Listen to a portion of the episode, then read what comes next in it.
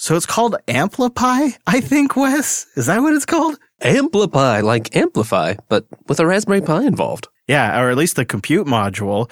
This is one of these Kickstarters that I wasn't sure if no one would pay any attention to or if it would be a big success. And it seems like it's going to be in the big success category. They've already reached their goal, but it is a whole house audio system with multi zone audio support, like the old school amplifiers that you pop a Raspberry Pi into. And so you can imagine it's gotten a lot of attention. And uh, it also has an API. So, of course, you could now write scripts for your amp. this is so cool. I mean, yeah, not only can it do the kind of standard stereo stuff with analog inputs, so you can hook up any of your standard stereo gear, but it can also stream directly from AirPlay, Pandora, Spotify if you've got a DLNA source, and all of it's open source. The schematics, the REST API is written in Python. They've got low level control written in C controlled by Python.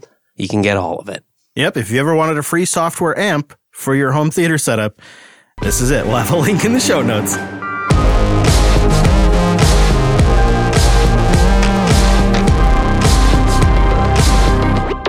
Hello, friends, and welcome into episode 393.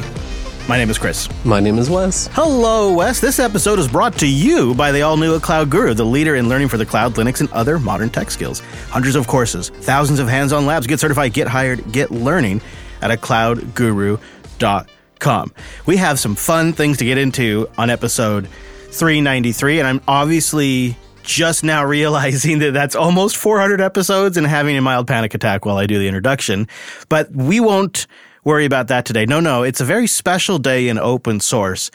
A brand new workstation grade desktop is rolling out today, and we've gone hands on and have our opinions, our thoughts, and some pro- procrastinations, procrast- procrastinations. Uh, I, I got nothing on that one. it's horrible. Uh, but uh, we'll get there. We'll get through some community news. And to help us do all of that, we got to bring in our virtual lug. Time appropriate greetings, Mumble Room. Hello. Hello. Hello. Hello. Hello. Hello. I see Phil from Manjaro snuck in there too. Hello, Phil. Yeah. Hello. How are you? Good. Welcome back. Well, I'm glad to have all of you here today because there's a, a lot to talk about, and uh, I'm I'm going to start with a little bit of local news here at the Jupiter Broadcasting Network. We just hit 400 episodes on our Coder radio program, eight years of fun shows. And I think a lot of you are probably aware that Jupiter Broadcasting hasn't done any swag or merchandise in over two years since, since before we were acquired and then now independent again. And that is definitely something I wanted to fix, but I didn't want to do the same old stuff everyone else is doing. I wanted something awesome, you know, something useful, something great something that can help you be productive and comfortable. And it took combining multiple platforms and shops, multiple team members researching and conducting calls. It's a product born of 2020 and early 2021, and we are calling it the Coder. Thank you, thank you, thank you. It's 100% terry cloth velour soft cozy robe. It feels great on the skin out of the shower and it works well all day long. It's embroidered right here in the US of A and we are doing a limited run on a brand new Coder Radio robe, all black, white logo. It looks fantastic. Thecoder.shop. It's our first swaggin' forever. Pre-orders are now until the end of February. It's $65 plus shipping. And uh, depending on how bad I screw this up or how good it goes, this will 100% kind of drive what we do in the future with merchandising. I don't think it's going to be robes, but I do want to do kind of neat stuff that uh, nobody else is doing, or as far as I know. And I'd love for you to grab a robe, thecoder.shop. I'm getting you one, Wes. Ooh, does that mean pants are optional? Totally.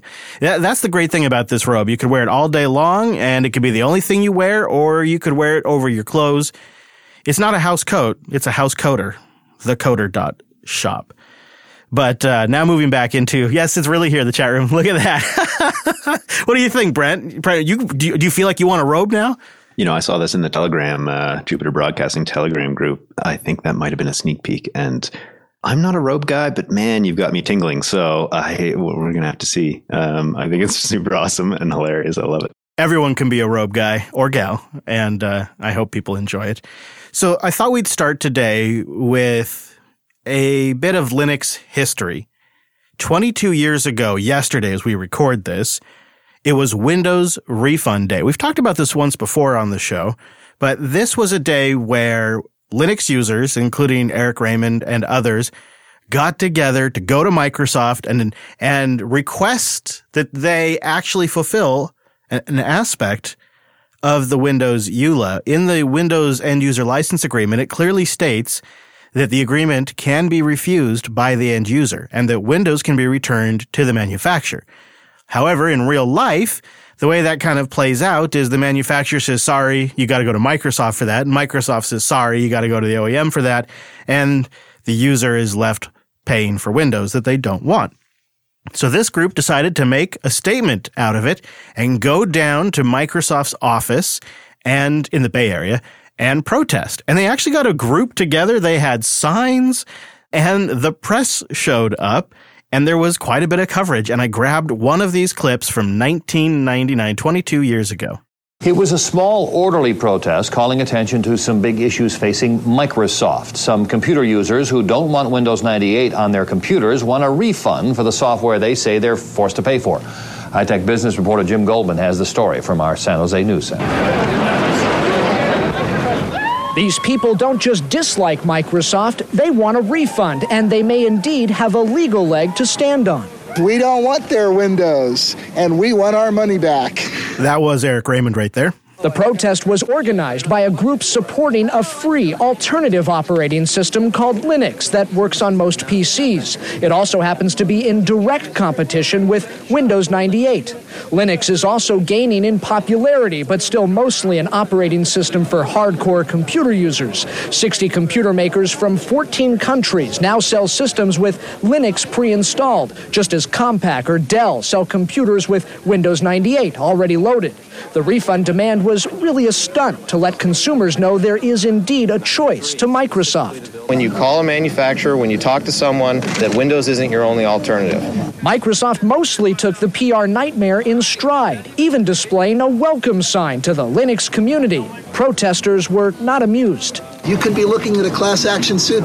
They even tried to get up to the company's ninth floor offices. So you're not letting the people upstairs to. to no, we have a, it's a business day. There's a lot of people working upstairs. but were prevented from getting inside. The message is it's okay to take your money, but it's not okay to listen to you or to pay attention to their own licenses. That's Chris DiBona. For its part, Microsoft says consumers are free to choose whatever operating system they want, and policies are already in place to get that refund. The license agreement that comes with Windows clearly states that if you do want a, a, a, refund on the copy of Windows that comes with your PC, that's fine. There's nothing preventing you from doing that. Uh, you just go and contact your PC manufacturer, and they handle the process and policy for that return. In enlightened circles, this is called a catch 22. This subdued protest will not end here. Organizers hope to create somewhat of a groundswell to pressure Microsoft into a new refunding program. But with 25 million copies of Windows 98 already licensed, at least at this stage, it appears Microsoft has little to worry about. In Foster City, I'm Jim Goldman, News Center 4. Microsoft might not have worried about it very much, but I actually think it did catch the attention of OEMs to some degree and it showed that there was a demographic of customer out there that was happy to buy a machine without Windows. Now, the process of OEMs unwinding themselves Ooh. from Microsoft's grasp was an entirely different issue. you know what stood out to me from all, from all this uh, archival history? The rat tails. Oh yeah, lots of rat tails, lots of tuxes out there, and uh, we will have a link in the uh, show notes where you can read the original posts about it and the day, and then you'll also find links to the video archive CBS, ABC, NBC, uh, and Fox. Uh, oh, and I guess CNN, but you can't get the video anymore. They all were there, and they got there is old retro video footage of it that is, well, it's it's very nostalgic. so much has changed, and so much is still the same. Well, speaking of things that are uh, about 20 years old, VLC 4.0 is coming later this year, and brace yourselves, it has a new UI. Now, the player has reportedly been downloaded by more than, or has been downloaded at least 3.5 billion times. That's what they say. Now, I don't know if that even includes uh, Linux distributions that have it in the repository. And work on version 4.0 is nearly complete. The stable release is expected in the coming months, and the user interface, as they say, will be redesigned from the ground up. Another interesting major feature will be what they're calling the Moviepedia project, which is kind of like an IMDb competitor, but with Wikipedia style user contributions. Interesting. The new version will also focus more on playing videos from the internet, relying on extensions to find third party content. And it sounds like they're maybe working on a WebAssembly version that could play videos right inside the browser. That's interesting. Uh, but going back to the plugins thing, hmm.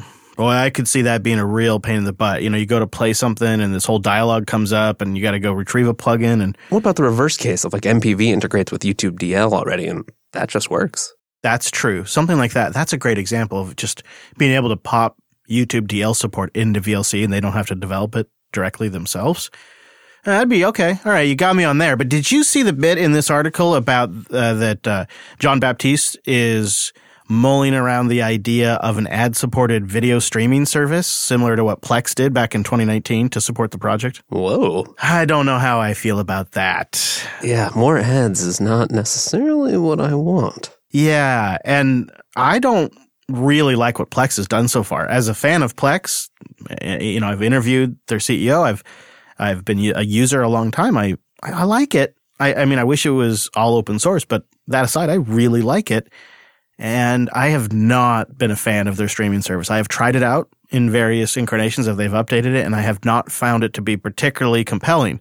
And in part, it's really coming down to content licensing deals and stuff because everybody who owns content that is worth a damn is just launching their own streaming service right now. And they don't want to license it. And it's not really clear to me that the VideoLAN Foundation is really the best project to take that on. I mean, I want to support them. I use VLC all the time, especially with the, the handy new Chromecast features, good mobile support, all the things I like about it. But that, I don't know, just doesn't speak to me.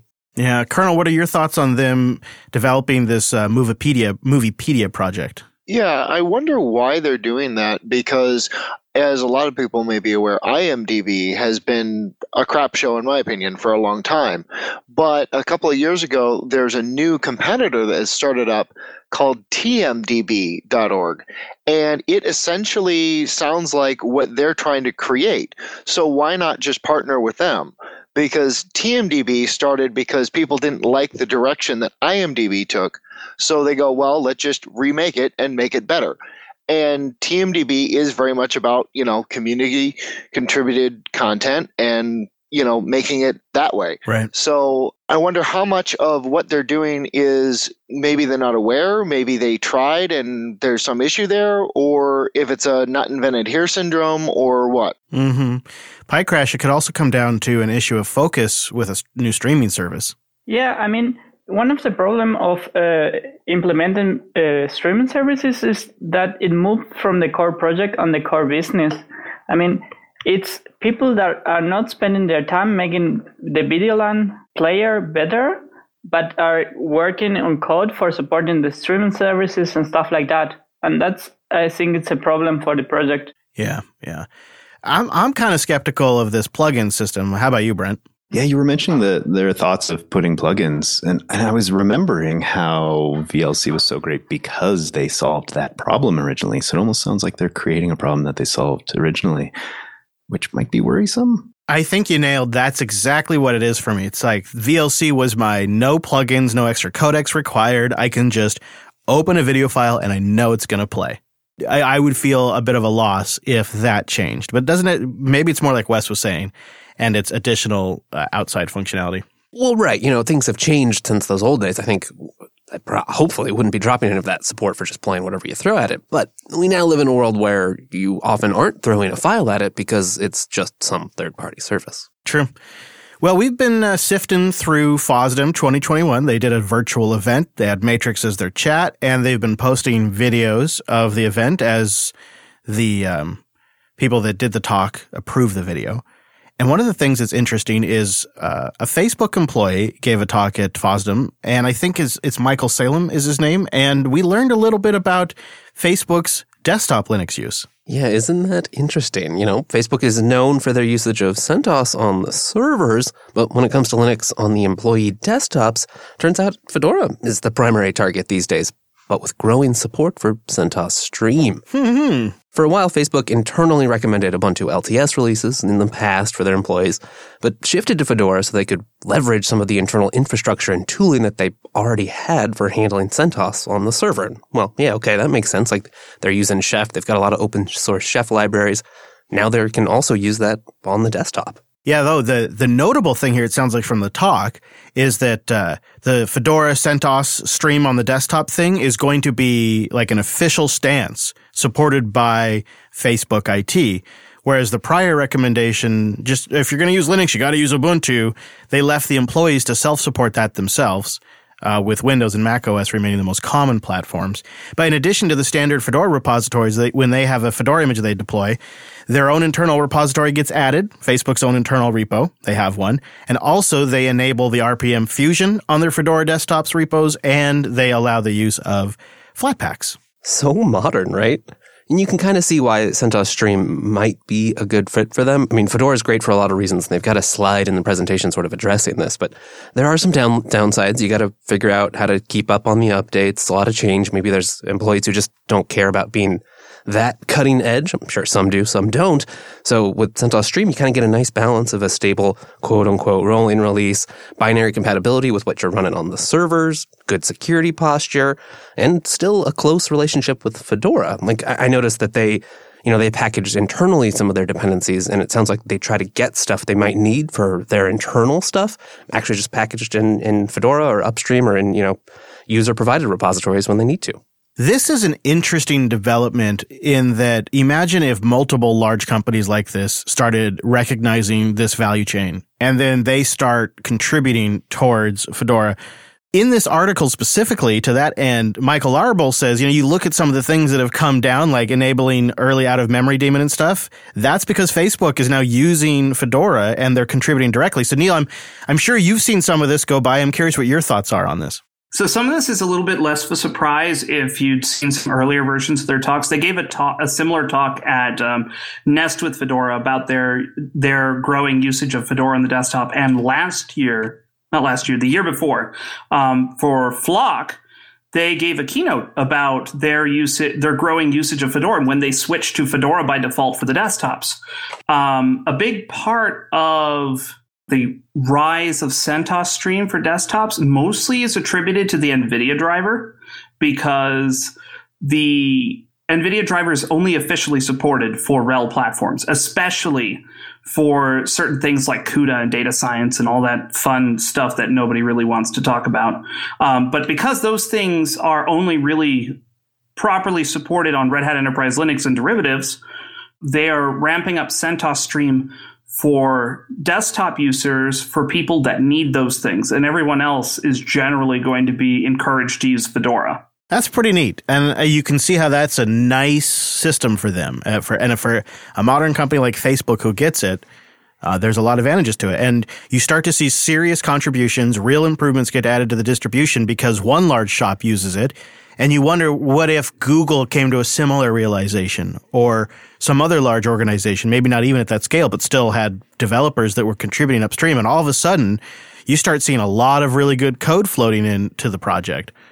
That's pretty exciting the way that works. So, I, I you know, I, I, I debated this one because I'm like, it's Facebook, and yeah. I know that's not great. But when you look at the code contributed, it actually has worked out really good for Linux users. And so this is a positive development. And I also, as a, as a former corporate user who was trying to use Linux, I always really like a story when I see the corporate IT staff are saying, yes, Linux is allowed. This is like first party. Yeah. They're, they're saying, go at it. Run Linux on your desktop. We need more of that. Exactly. So that's good to see too. So all in all, it was a good story and we'll have a link in the show notes if you want to read the details linode.com slash unplugged. Go there to get a $100 60-day credit towards a new account and support the show. Linode's how we host anything online. Since JB 3.0 launched, we've put everything on Linode for a lot of reasons. I started using them a couple of years ago and I just realized how great they are at doing what they offer.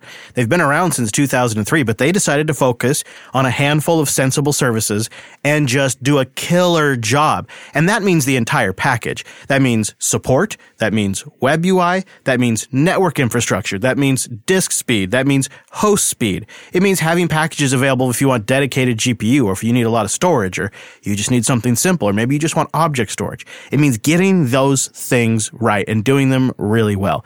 That's what Linode is all about. And one of the things that I like about Linode as a user, having a system I'll put up and then I kind of don't think about it very often, is they have really sensible defaults for alerts that they just set up automatically for you. You can obviously always go in, look at the dashboard, look at the charts, see what performance has been like. But if something gets a little out of whack, like I ha- uh, on our um, one of our PeerTube instances, all of a sudden, like we were just using a ton of data, and there is a trigger that will automatically tell me that. There's also one for CPU and other basic system connectivity issues and whatnot where they will they are set that up already with a watchdog and they will alert you to that stuff. So it's it keeps us proactive because we can keep an eye on how our PeerTube instances are doing uh, without having to like hover at the dashboard all the time. And they just set that stuff up for you. And of course, it's all customizable. I mean, like I said, they've been doing this since AWS. So what they offer, they know how to do really well. I encourage you to go over there and try it out. It's also a fantastic platform to learn on. And there's really pretty much no downsides in terms of making changes and then being able to revert them or trying something having it go wrong. It's like you get a save button in a game. Before you go fight the boss, you can hit the save button, save your game, and then go fight the boss. And if things go wrong, you just reload your save point. That's what it's like when you're doing servers on Linode. It's so great to have that peace of mind. So go to linode.com slash unplugged and check it out. One of the things I do with all of my Linodes is I always turn on that backup, automatic backup. It's cheap. It's peace of mind, and they give you really good output on when the last backup was and all of that. It's just another way that Linode just keeps our infrastructure running and makes it possible, even with a limited team, to offer a lot of services to our audience. So check it out at linode.com slash unplug, support the show, and get that $100 60 day credit towards a new account. And thanks to Linode for sponsoring the Unplugged program. Linode.com slash unplugged.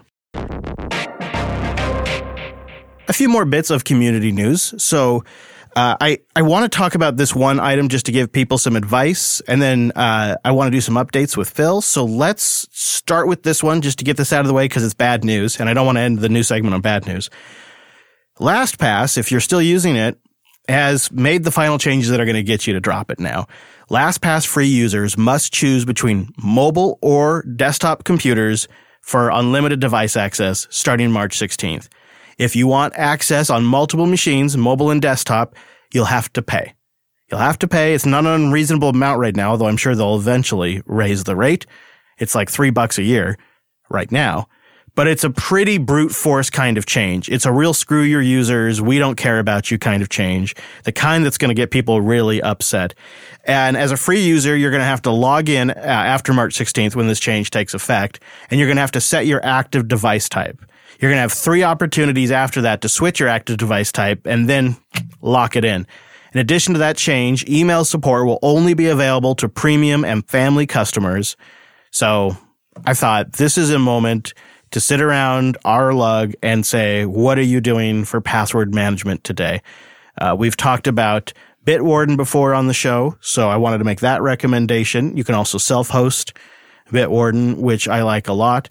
Uh, Wes, I think you're a KeePass user. I have been, although these days I'm I'm pretty much all on Bitwarden. Although I'm using 1Password for my work stuff. Yeah, I was going to mention that. Um, 1Password is not open source, but it is well supported on Linux. They've recently just wrote a new Linux app, and it's well supported in business and enterprise. So there is that advantage of it. Looks like uh, KeePass XC is getting recommended in the uh, chat room, but a lot of people are, are saying they're using Bitwarden now. Pass, P-A-S-S on the command line. The orange one uses KeePass XC plus Nextcloud Sync and Keepass2Android to put it all together. But I think if you are a 1Password user right now, you're probably going to be a little bit more happy with Bitwarden or 1Password. And that just really stinks. And I hate to see this because password hygiene is super critical to keeping your online account secure. And there could have been a better way to handle this. And they claim they wanted to let us know as soon as possible. Which I was just like, okay. It's kind of funny to to watch this. You know, they were one of the pioneers, maybe not pioneers, but at least in the you know the more the broader public sphere, one of the first companies to really get broad adoption of using a password manager. And now they're kind of like a, a weird off brand. They're just not you know, the value has gotten worse and worse. It's become more con- restrictive. You complaining about it, I think, every week or so when you have to log in again. It's just they haven't kept up. Yeah. It's time. This band aid has to be ripped off. Um, I just hadn't really come to a conclusion on how I wanted to host my password database because of the you know, scale of that decision. But uh, they're making the decision for me. So I, I guess I don't really have a choice. I hope they have a great day. I hope they have a great day. So let's change gears and talk about something a little more positive. Uh, Phil's back from Manjaro. Phil, welcome back to the show. It's good to have you, sir. Good to be here. We're gonna get uh, we're gonna get our Plasma on in a little bit, and I noted that your project recently did an update for Plasma Mobile, and I'm just curious how all of it's going with the Pine Phone and Plasma Mobile in general, and any other updates you have for us. Well, we paired up with uh, KDE uh, Foundation and started to work much closer with uh, Plasma Mobile and Plasma in general. So we always have the latest and greatest software as we do daily Git snapshots, and you can always get a daily build uh, PinePhone images of all our branches from GitHub now. Wow, that's great. Pumping it out. And uh, 521 lands with uh, NeoChat, which we've talked a little bit on the show before. Uh, kernel 5.10.16. Um, what else? What's new with uh, what's new in the world of mobile? Is it um, anything noteworthy that we should share with the audience? Well, we we managed to get uh, the ringtone uh, ringing on the phone on the first dial tone uh, when you do the Phosh image. So that is going on, and we're also working on the firmware. So the firmware will be replaced by a Linux kernel. So all the Qualcomm uh, firmware getting out, and you can then replace it. So we have a really open source firmware for the hardware as well.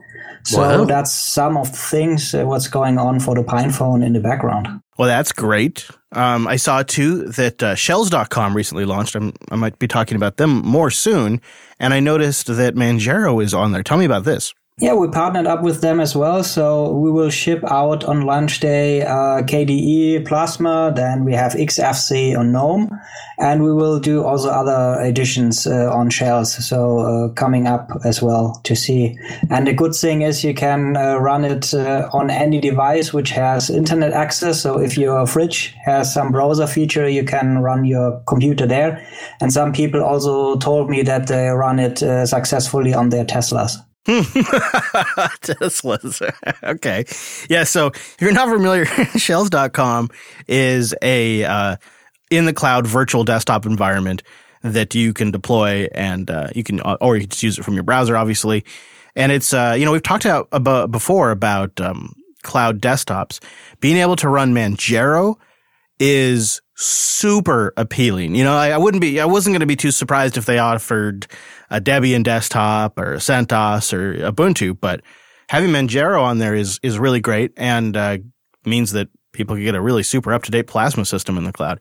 These guys should, these shells.com guys should should come on the show. We should talk to them. Yeah, sure. We can hook you up with them. And I think they are really interested in getting some promotion out for the new systems. And yes, and some mini PCs will come along as well because we partnered up with Beelink and I just tweeted out some of the new devices we will support soon. Well, speaking of new stuff, all things uh, going okay at the project? Anything new to report in general beyond just Plasma Mobile? Not really. Uh, we're, we're deep in development for the phone and uh, shells, as you told now, and other things coming up. So, yeah, we have a good stride for 2021. Yeah, I don't mean to make it sound like it's not enough. it's plenty. you guys are doing plenty, so that's great to see. Well, very good. Thanks for coming on and giving us a quick update on what's going on over there. It's good to see the updates landing on uh, the mobile device. Very good. Well, thank you, Phil. Have a good one. You too. Bye bye. Well, Mr. Payne, a couple of things I wanted to touch on in the housekeeping. so if you'd help me just tidy up a little bit around here. Um, first of all, got to mention the Telegram because I feel like Telegram's new again all of a sudden for a lot of people. And if you've recently signed up with Telegram and would like to hang out with like-minded folk, well, you can join the Jupiter Broadcasting group at jupiterbroadcasting.com slash telegram, where we're hanging out 24-7 and chatting. And then also, if you want to take it up one more notch, you can join the Luplug. That goes down on Sunday. Obviously, it happens right now during the show, but Sunday is the official Luplug gathering right there in the Mumble lobby, and you can hang out with everybody and chat Linux. We have anything we should plug for the Luplug guys? I'm a little bit in vacation mode, but we have our uh, recording scheduled for next Sunday. I don't know if it will happen, but otherwise it will be in a week. So if you follow the Telegram group, you will get any information about Loblog and the recording of the next show. Pow! That's right. The recording's coming up soon. We also have the Matrix chat for the Loblog, and that information, links to all that stuff's at linuxunplugged.com. If you're looking for something to listen to, I was on the recent episode of the Opinion Dominion chatting about the podcast markets and whatnot, episode 28. We'll have a link to that in the show notes. And uh, we get into the business end of podcasting. And let me tell you, the business end, there's a lot going on there. So that's the Opinion Dominion, episode 28, if you want to check that out. I think we I think we did it. We are down and, and efficient with the Tidian, Wes. We got this. Yeah, well, I mean, once you do that, then we can have the drinks, right? Let's uh, pour one and talk about Plasma 521, which is this is something special, you guys. We don't always talk about the point releases here, but uh, as I hope you'll come to understand at the end of this segment, the KDE Plasma team has done something special here. They've cleared another castle.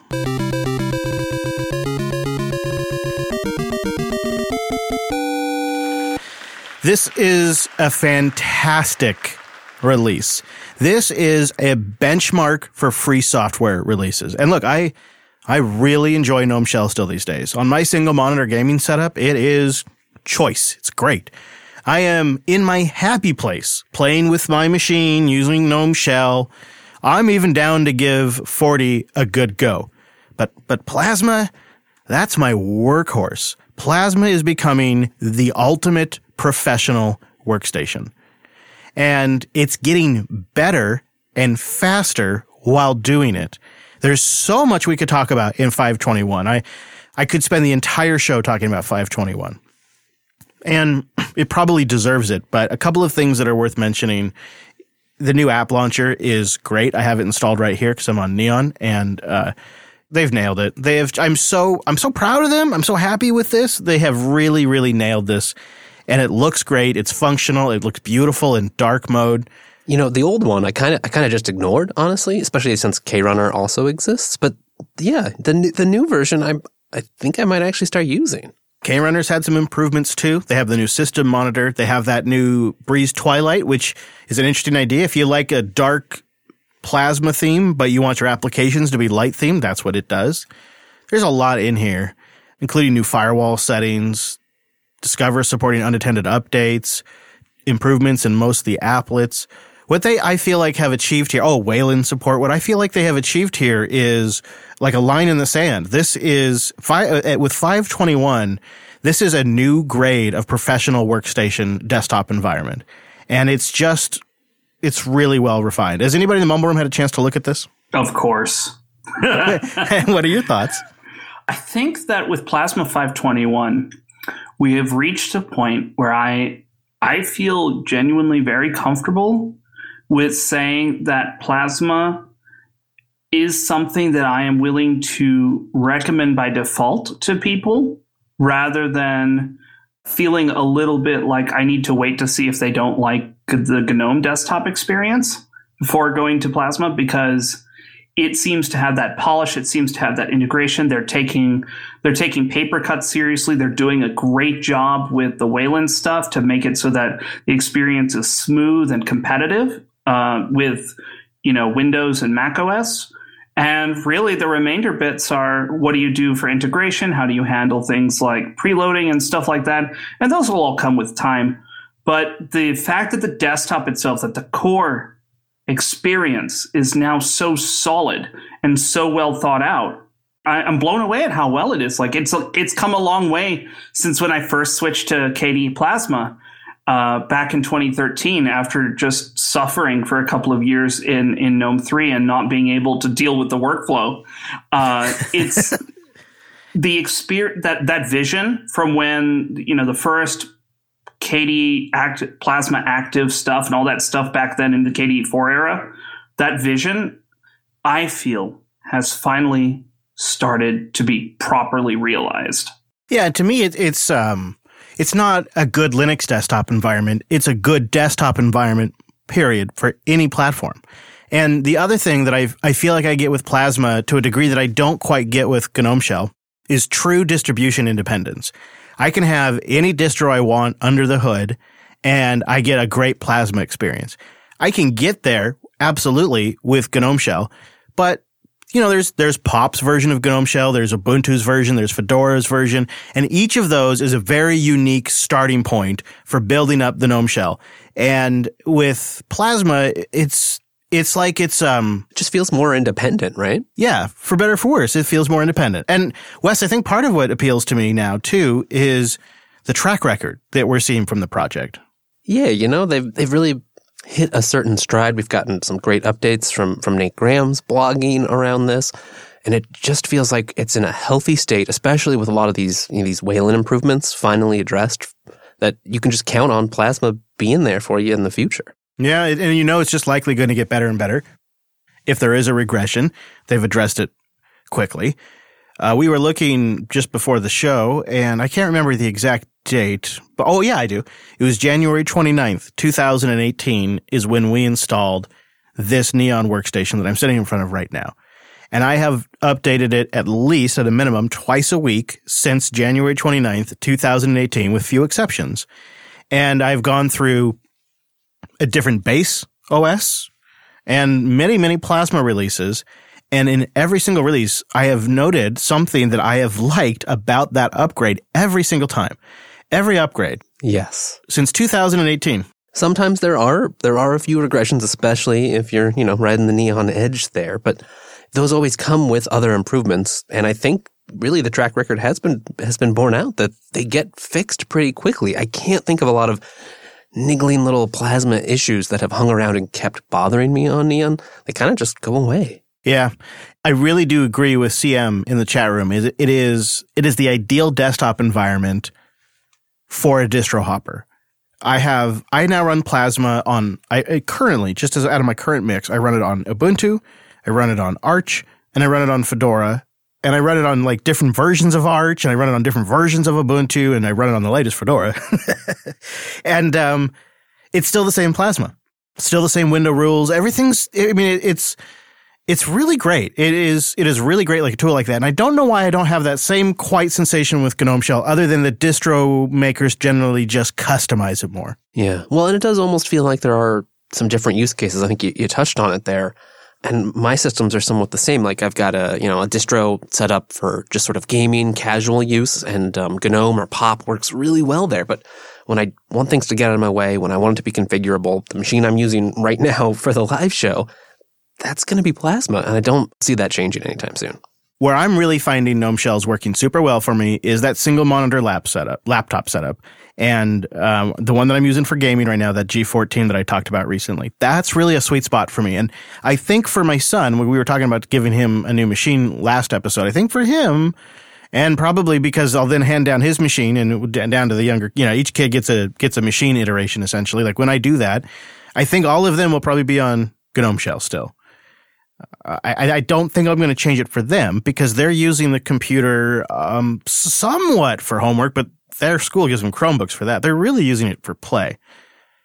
And uh, if you have a more casual relationship with your computer, I think GNOME Shell's perfect for it. Right. It's sort of that area of, you know, do the d- defaults work really nicely for you, or do you have specific use cases where you need more tunability? And most of the time, no. But when you do, that's where Plasma really shines.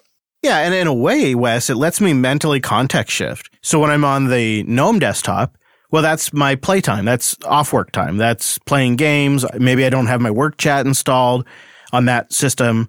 And then when I am in work mode, I'm in Plasma. Mm-hmm. And so in a way, it's like it gives me a bit of a context shift that I otherwise wouldn't get between personal life and work. For me, it also sort of means I, I fuss less with the GNOME setup. I just let it be GNOME or POP or whatever it is over there and don't install too many extensions. Don't try to fight customization there because I have that outlet in Plasma. Totally. Totally. That has been the same for me too. That has been totally the same. It's like just a few extensions. Uh, I do have Discord installed, but I don't have any other chat programs installed, so I'm not getting notifications when I'm in the middle of doing something. That's worked out really good. And you could replicate that on one box. You don't that doesn't have to be separate boxes. It could be, you know, you have both Plasma and GNOME Shell installed and you log out and log back in when you're done for Yeah, the day. absolutely. Anyways, uh, 521 is super, super great. I invited Nate Graham on to talk about it, but he's really busy today. So we may get him on in the future to talk about it. But this is the release. This is the one that you want to try out. If you're going to, if you're going to, if you've been thinking about trying it when we talked about it, it's just super good. And I just want to give the project a ton of props because I think this is probably one of one of the best examples of free software development. When somebody wants, when you want to talk about innovation, look at what this project is doing, the features they're bringing that other desktops have never even thought about, and then just the continued pace of iteration. You know, they lost one of their own to COVID recently, and this this release is dedicated to them. And they kept going as a team, and uh, I think uh, this is a release they should be super proud of. So, congratulations, guys! Your job is well done. You deserve a release party for this one.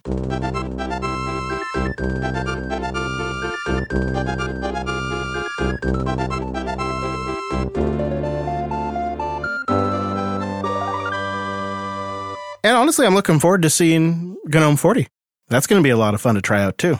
It just makes me happy in general. We've got, you know, we've got multiple great desktops. The Wayland work is coming along really nicely on in all kinds of areas. It's just a good time to be a desktop Linux user. Yeah, absolutely. Datadog.com slash unplug. This episode right here is brought to you by Datadog, the unified monitoring and analytics platform that gives you comprehensive visibility into your cloud. If you have a hybrid setup or if you have multiple cloud environments. I mean, I'm talking about full stack monitoring. This is make important business decisions monitoring. Data about your entire stack monitoring. Quickly analyze the performance of your Linux servers. Go in deep, get real time customizable dashboards that will update and show you exactly what you want to see. Have a dashboard for troubleshooting issues. Trace something down in seconds. Think about it. You could build a beautiful dashboard because these dashboards are gorgeous. Just check out datadog.com slash unplugged just to see the dashboard because they are great. But think about this. You could build a real-time dashboard that pulls in data from your application logs, your system logs, has performance traces in there, and you can get a snapshot of the health and performance of this application stack or your entire infrastructure. That is really useful. And you can build graphs for over time. You can go and get information from containers themselves. They recently rewrote their agent in Go, so it's really simple to deploy. You install it on a Linux box. You can get all kinds of information. They have multiple ways to monitor too. But you just got to get started by going to datadog.com slash unplugged. Start a free trial, create one dashboard, and then you get a free Datadog t-shirt. That's all you got to do. Just datadog.com slash unplugged, free trial, a dashboard, t-shirt. Pow! And you get to see what I've been talking about. Just really beautiful analytics. You could communicate with other team members about what's going on with. That's what's so super valuable at Datadog. You got to check it out. Datadog.com slash unplugged.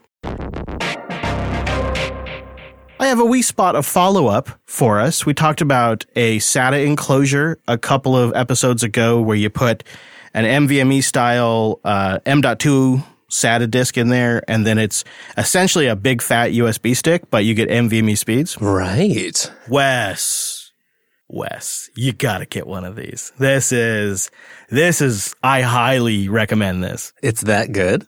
You're this excited? It's really good.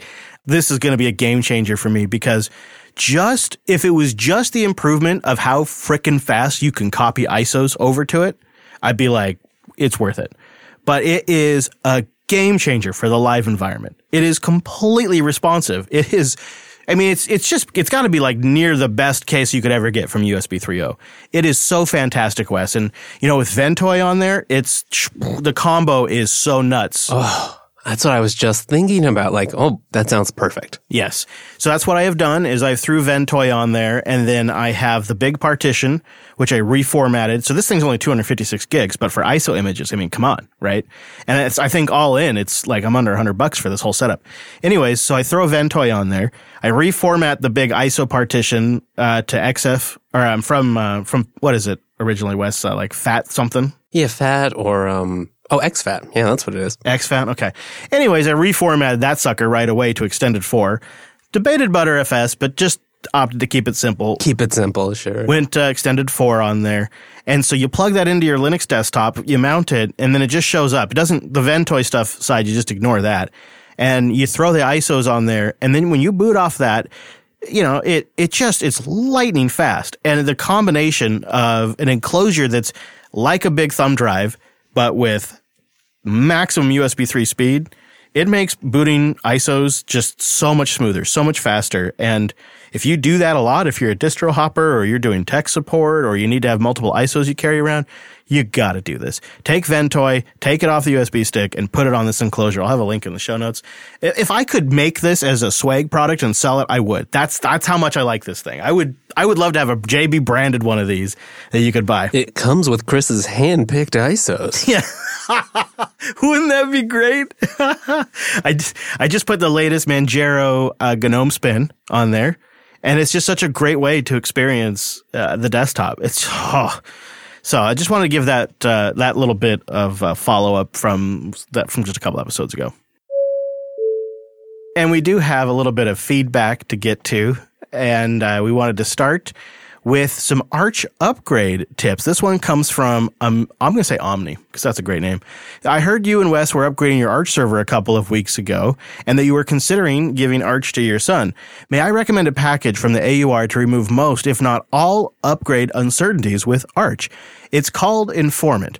And as you know, Arch officially requires you to read its news before you upgrade. It is on you to go read the news. There may be manual intervention and that's where they're going to tell you about it, but it's a pain in the neck to do that every time you upgrade, which, if you're like some of us, is 10 times a day, he says. Well, Informant installs a pacman hook such that when there is news, it won't upgrade until you apply the required manual intervention and then mark the news as read. And, uh, it's just a AUR install away. So I put that on my box right away. I know we've kind of talked about this before, Wes. You ever tried it? No, you know, I haven't. I've sort of relied on my um, hopefulness that I'll check before upgrading or have the skill to figure out if I don't do that and fix whatever is wrong by then eventually reading the blog. That's worked okay, but this seems maybe ideal for a case where you're providing support and you just want to say, all right, Dylan, well, if you run into this, I mean, if he's not comfortable doing it, that's a perfect sign to go call dad. That was your humble brag way of saying, um, I follow the news. Sometimes. no, but you're right. It is great. Like that would be a, that's probably a good solid thing to have on the server just to remind us since we don't upgrade it frequently. And definitely for a, a laptop for like a kid or myself, I put it on my box because why not? You know, just see how it goes. Do you want to take uh, Frank the Tank's uh, email? yes. I mean, we've got some great names right into us today. Frank the Tank had a, a, similar take on thoughts for Arch on the laptop of, of Dylan. And he points us to some comments back from October pointing to issues with um, NVIDIA drivers and kernels greater than 5.9, mostly to say you really should probably consider the LTS kernel. There might be changes, especially if you're using something like NVIDIA graphics, which I think on that laptop you are. Those two systems don't always play nicely. So either choose a distro that's not going to get into this or try to find the bits of stability that you can in Arch. I think that's solved now with the latest kernel. That that whole remember that whole GPL condom inspired issue. I think that's pretty much resolved now. But it's a good it's a good note, Frank, that it is another example of the kind of thing that can come up that the LTS kernel will steer you away from. Right. And you're just going to be on that, that cutting edge right there because yeah, sure, this one is solved, but there, there very well could be future problems like this. Not that they're huge problems, but just that they do have to get figured out. It can take some time. And if you don't follow the latest kernel development, maybe you don't listen to Linux Unplugged for some reason, then you, you might run into issues that you just don't want to deal with. Don't listen to Unplugged. Come on. Come on. That's not happening. All right. We have one pick this week. And I didn't even warn you about this one, Wes, but you were chatting about it and I just grabbed it from our chat conversation and threw it in here because man, this looks really cool. And I would love you to explain it to me. It's called SonoBus and the subheadline is it's a high quality network audio streaming system. That's all I know. Yeah, this this looks like a tool that we might want to adopt. So it's it's open source, easy to use, runs as um, just an application. You can get it on iOS even or Mac or Windows, or they've got instructions for building it on Linux. You can even run it as a VST if you want. And it's kind of like what some of the software we're using already to talk right now for the show, but runs as an application. It's open source and you don't have to rely on a hosted service. Oh, you mean we could do it for real time chat? Yes. And if you take a look, it's got a really neat UI. It shows all the different tracks in there. It gives you some wave, waveform previews. It's got recording. One thing I haven't figured out is if, if it's got local recording yet. That'll be next, but it's got Opus integrated right in there. Configurability around what kind of bit rates you're sending. And then it does just direct peer to peer streaming. So perhaps future episodes of this here show could be recorded using such a thing. They've also got some nice docs too. So whether you're trying to record a podcast or maybe you're in a band and you miss hanging out and playing, you know, with your bandmates, they've got some good docs for getting this set up. And I think the, the biggest thing to me is that they do have those docs. They've got binaries available for Mac, Windows, and iOS that goes a long way because sure, you know, we, we've all got Linux. We're comfortable building things from a Git repository. But when you add on that to the already uh, sometimes complex nature of getting audio set up for non-technical users, you just want it to be as plug and play as possible. And SonoBus looks like a great fit. Yeah, check it out at sonobus.net. And of course, we'll have a link in the show notes. If you've got a cool app, or an email or feedback that you'd like to, to share with us. Anything we've talked about is fair game. We love to get your feedbacks and your show ideas and questions for the show. In fact, we're kicking around an email that was sent into the show this week and we're holding it right now because we're thinking maybe we'll just base an entire episode off that email. It's possible too. So we love to get your feedback at linuxunplug.com slash contact. I also want to thank our members who have supported the Unplugged show with their contributions. The Unplugged Core is at unpluggedcore.com, and you can become a core contributor, help keep this show independent for as long as this is a show, and you reduce the amount of ads we need to make the show profitable, but you get some perks too as a thank you.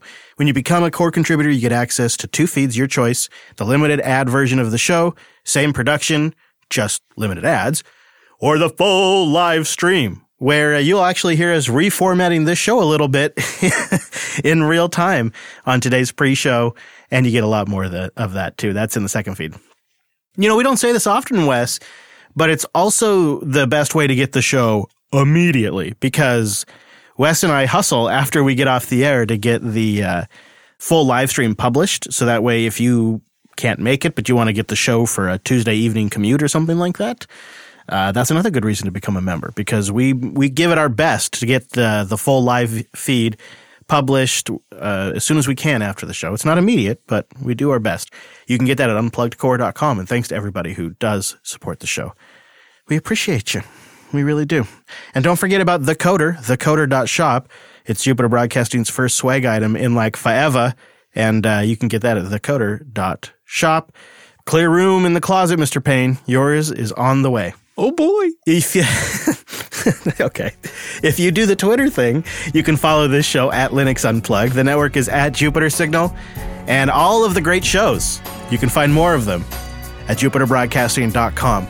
Self hosted's coming out later this week, and Alex shares a super cool file manager web based app that you can self host that I wish I would have found first, but that'll be in self hosted and a lot more at jupiterbroadcasting.com. And everything we talked about today is at Linux Unplugged, linuxunplugged.com slash 393 for our links.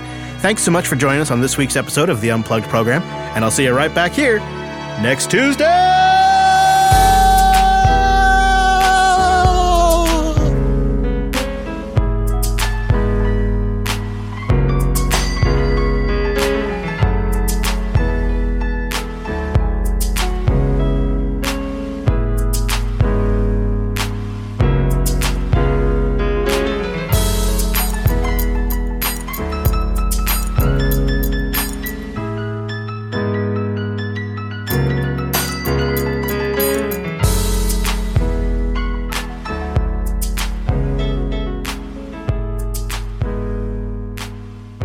JBTitles.com. So I tried out Enlightenment really briefly last week. What?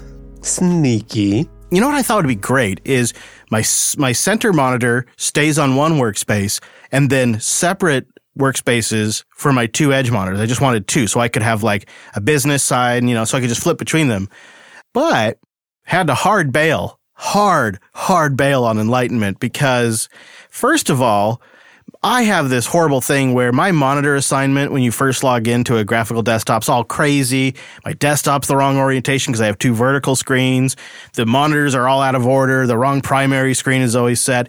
I mean, it's real bad. It's one of the reasons why I had to get off GNOME Shell on that box because every time I'd wake up from sleep, I would reorder all of my screens, and even an Xrandr script could only do so much for me. So I have not had that problem with Plasma. So I log into Enlightenment. I'm like, oh, right. Here's the thing, though, guys. And I was just I just installed Enlightenment from from Arch, so it's you know whatever is in Arch's repo. Wow, the display manager, it, it, doesn't have a graphical layout for arranging your screens. Like you have to say this monitor is left of this monitor, this monitor is right of this monitor, this monitor center. And then it doesn't identify which monitors it thinks are one, two, or three. It just lists them, but it doesn't actually tell you like this one's monitor one, this one. So you, so you just have to say, I just had to start guessing, okay, this one's going to be left of this one, this one's right of this one, apply. Oh, nope, got that wrong. And then I do that two or three times, crash hard crash, guru meditation error. So I, then I do that a couple more times, crash, guru meditation error. Then I do that one more time, crash. Let's do that one more time, crash. Do that one more time, crash. And it starts crashing every time. So then I reboot, log back in, make a few more changes, crash.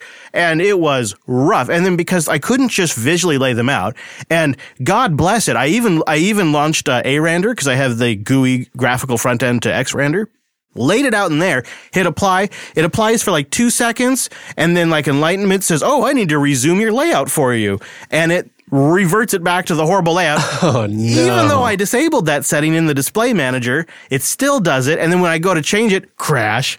And I could tell I was close at one point, but it just got so crashy I bailed. But it Enlightenment does have the ability for like my side displays to have their own virtual desktops, and that would be so awesome. I got close, but I had to walk away. I had to go back to Plasma.